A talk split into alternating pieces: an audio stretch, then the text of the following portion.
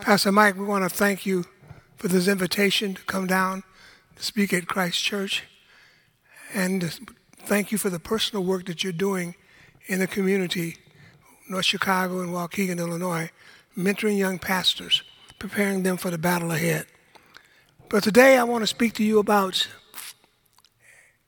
a mentor that's hardly mentioned, and his name is Jehoiada. And he was responsible for influencing a seven year old child to take the kingdom. Now, if anybody needed a, a mentor, I would think a seven year old would need a mentor to take him through all of the steps that he needs. And this little seven year old was responsible for a reformation of a nation that had gone awry, a nation that had lost its contact with its God. And his name is Jehoiada, and Jehoiada was not a man of great influence but he said he was a priest. So I want to just say to each of us here that's listening in this present that we don't have to be big to be something, especially in a time of crisis. What we need to do is become part of the work of straightening it out. So, how do we deal with these various important ideas that's coming our way? Right now, we're dealing with COVID 19. We're dealing with the, the Black Lives Matter we're dealing with all of these situations that are coming. But I want you to know whether it's mental, physical, financial, or spiritual, the ways to go first is God. Start with Him. Crises often are brought by God to push us beyond our comfort zones, to get us to do the things that sometimes is right. Israel had to go into bondage for 70 years because they chose not to do what was right. They had to fall, they had to walk in the wilderness 40 years because they did not do what was right. So let's walk through a few steps of how to handle Christians handling going through crises. First of all, prayer. Prayer. Everything starts with prayer, seeking the heart of God.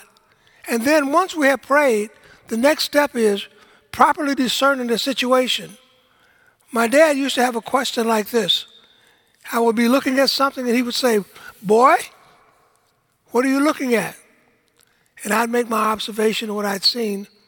And he said, Now what do you see? Often we are prone to think that what we see on the outside is the whole picture. But most of the time, we need to discern what got the situation where it was, and that's where we began. Crises are a part of life, but how we deal with these various crises very important. We can't get around them, so we must learn to deal with them. It said in verse 1 that Joash was seven years old when he became king, and he reigned 40 years. So he needed a mentor, and he needed a mentor with godly values. We're bombarded with values from the world, media, all types of media, social media, television, we are institutions of learning. We're bombarded with all of these ideas, these, these value systems. My question is, are they of God? This seven year old was responsible for a whole kingdom of people. So he needed this godly mentor to mentor him in godly ways. And his name was Jehoiada. So the young boy's name was Joash. And it said this because of Jehoiada.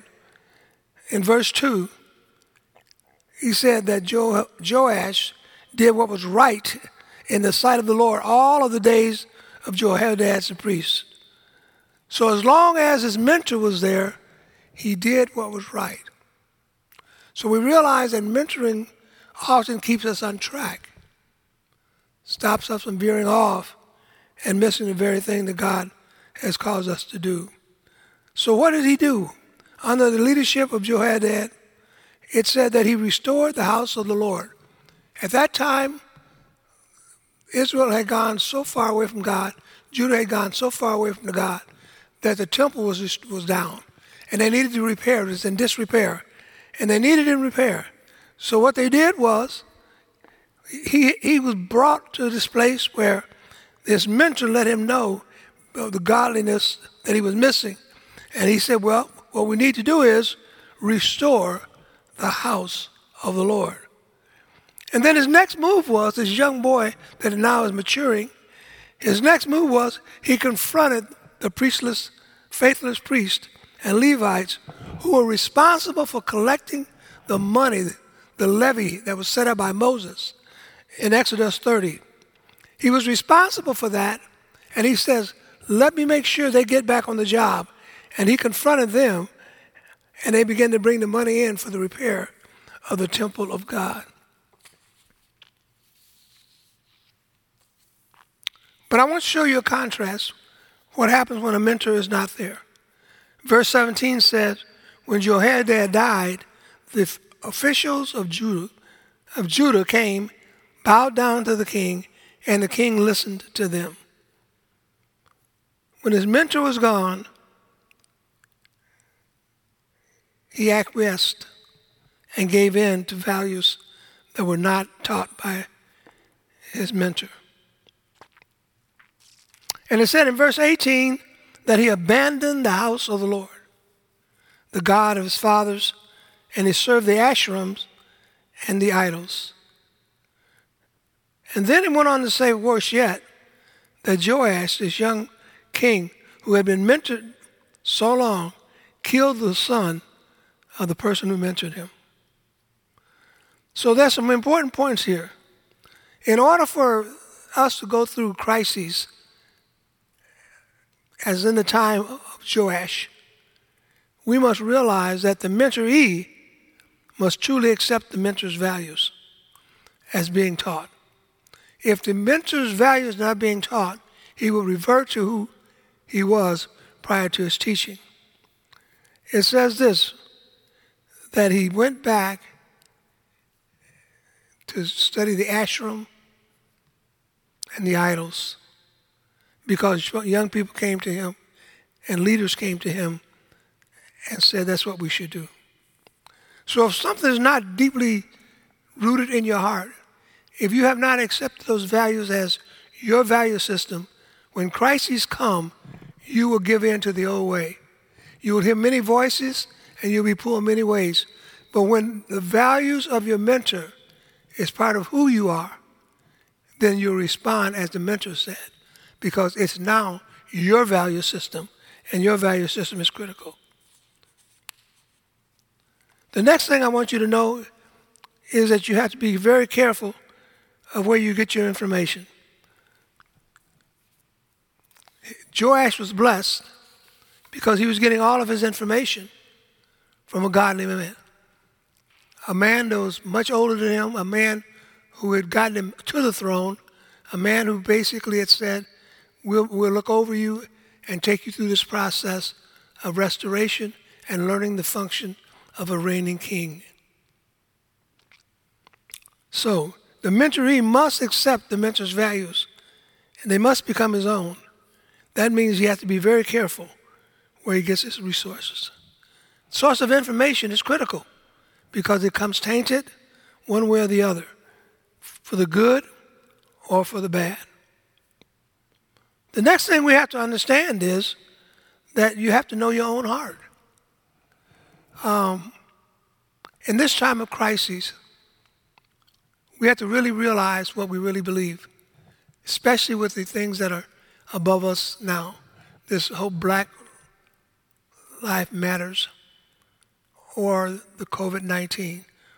Do you believe that the medical professions, the scientists, can give us what we need to overcome this pandemic.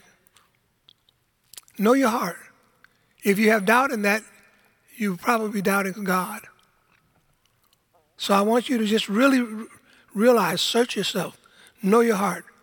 Do a sweeping cleaning of your heart and ask the Lord, like David did, as recorded in Psalm 139 23. Search me, O God, and know my heart.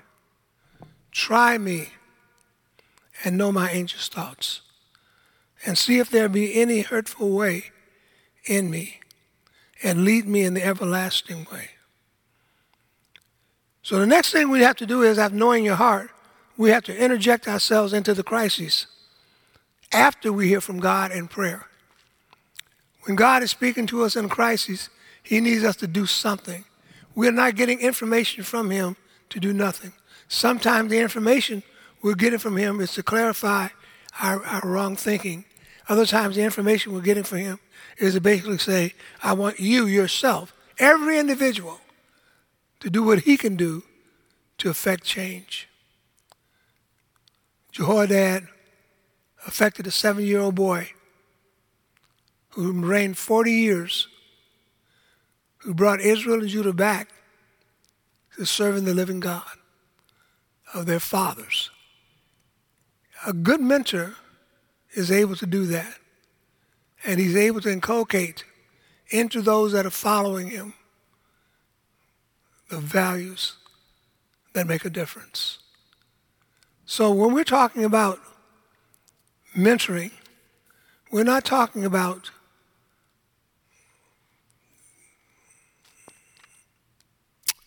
we're not talking about just modeling. We're talking about influencing. How do you influence? And how does that influence impact society today and possibly a great change in the future? So we ask for the Jehoiadas to stand up. So I challenge you, men and women, that God is working through us. We must be like Jehoiada. We must stand on the things of God and let those things of God work. Praying that what we place into the people that we're mentoring will be taken as their own and they may walk with it. Know this that you are mentoring whether you know it or not. You're being observed whether you know it or not. So be quick to say, okay, God, teach me your ways. And may I be an example to those that see me and follow me, that your grace may come upon the nation and upon those that you have given me influence. Thank you. Let us pray. Father God, in the name of Jesus, we thank you, Lord, for this opportunity to talk about mentoring, a very important part of discipleshiping. Father, we thank you, Lord, that you have given words to speak. And I'm praying that these words have not fallen on bad soil, but they've fallen on good soil. They'll bring forth fruit, and that fruit shall remain. Lord, we thank you. We thank you for the hearts, Lord God, that are being changed. We thank you for the challenge, Lord God, of change. We thank you, O oh God, for men and women that are willing to throw themselves into the fire, into the crises, to make life better for all. Father, we thank you for people like Jehoiada. Through his mentoring, he was able to bring a seven year old boy into full maturity where he led a nation for 40 years. Father, we thank you. And we're doing the same today, realizing no crisis is greater than you and your love and your mercy. So, Father, we praise you, we thank you, and we trust you in this changing world. In Jesus' name, amen.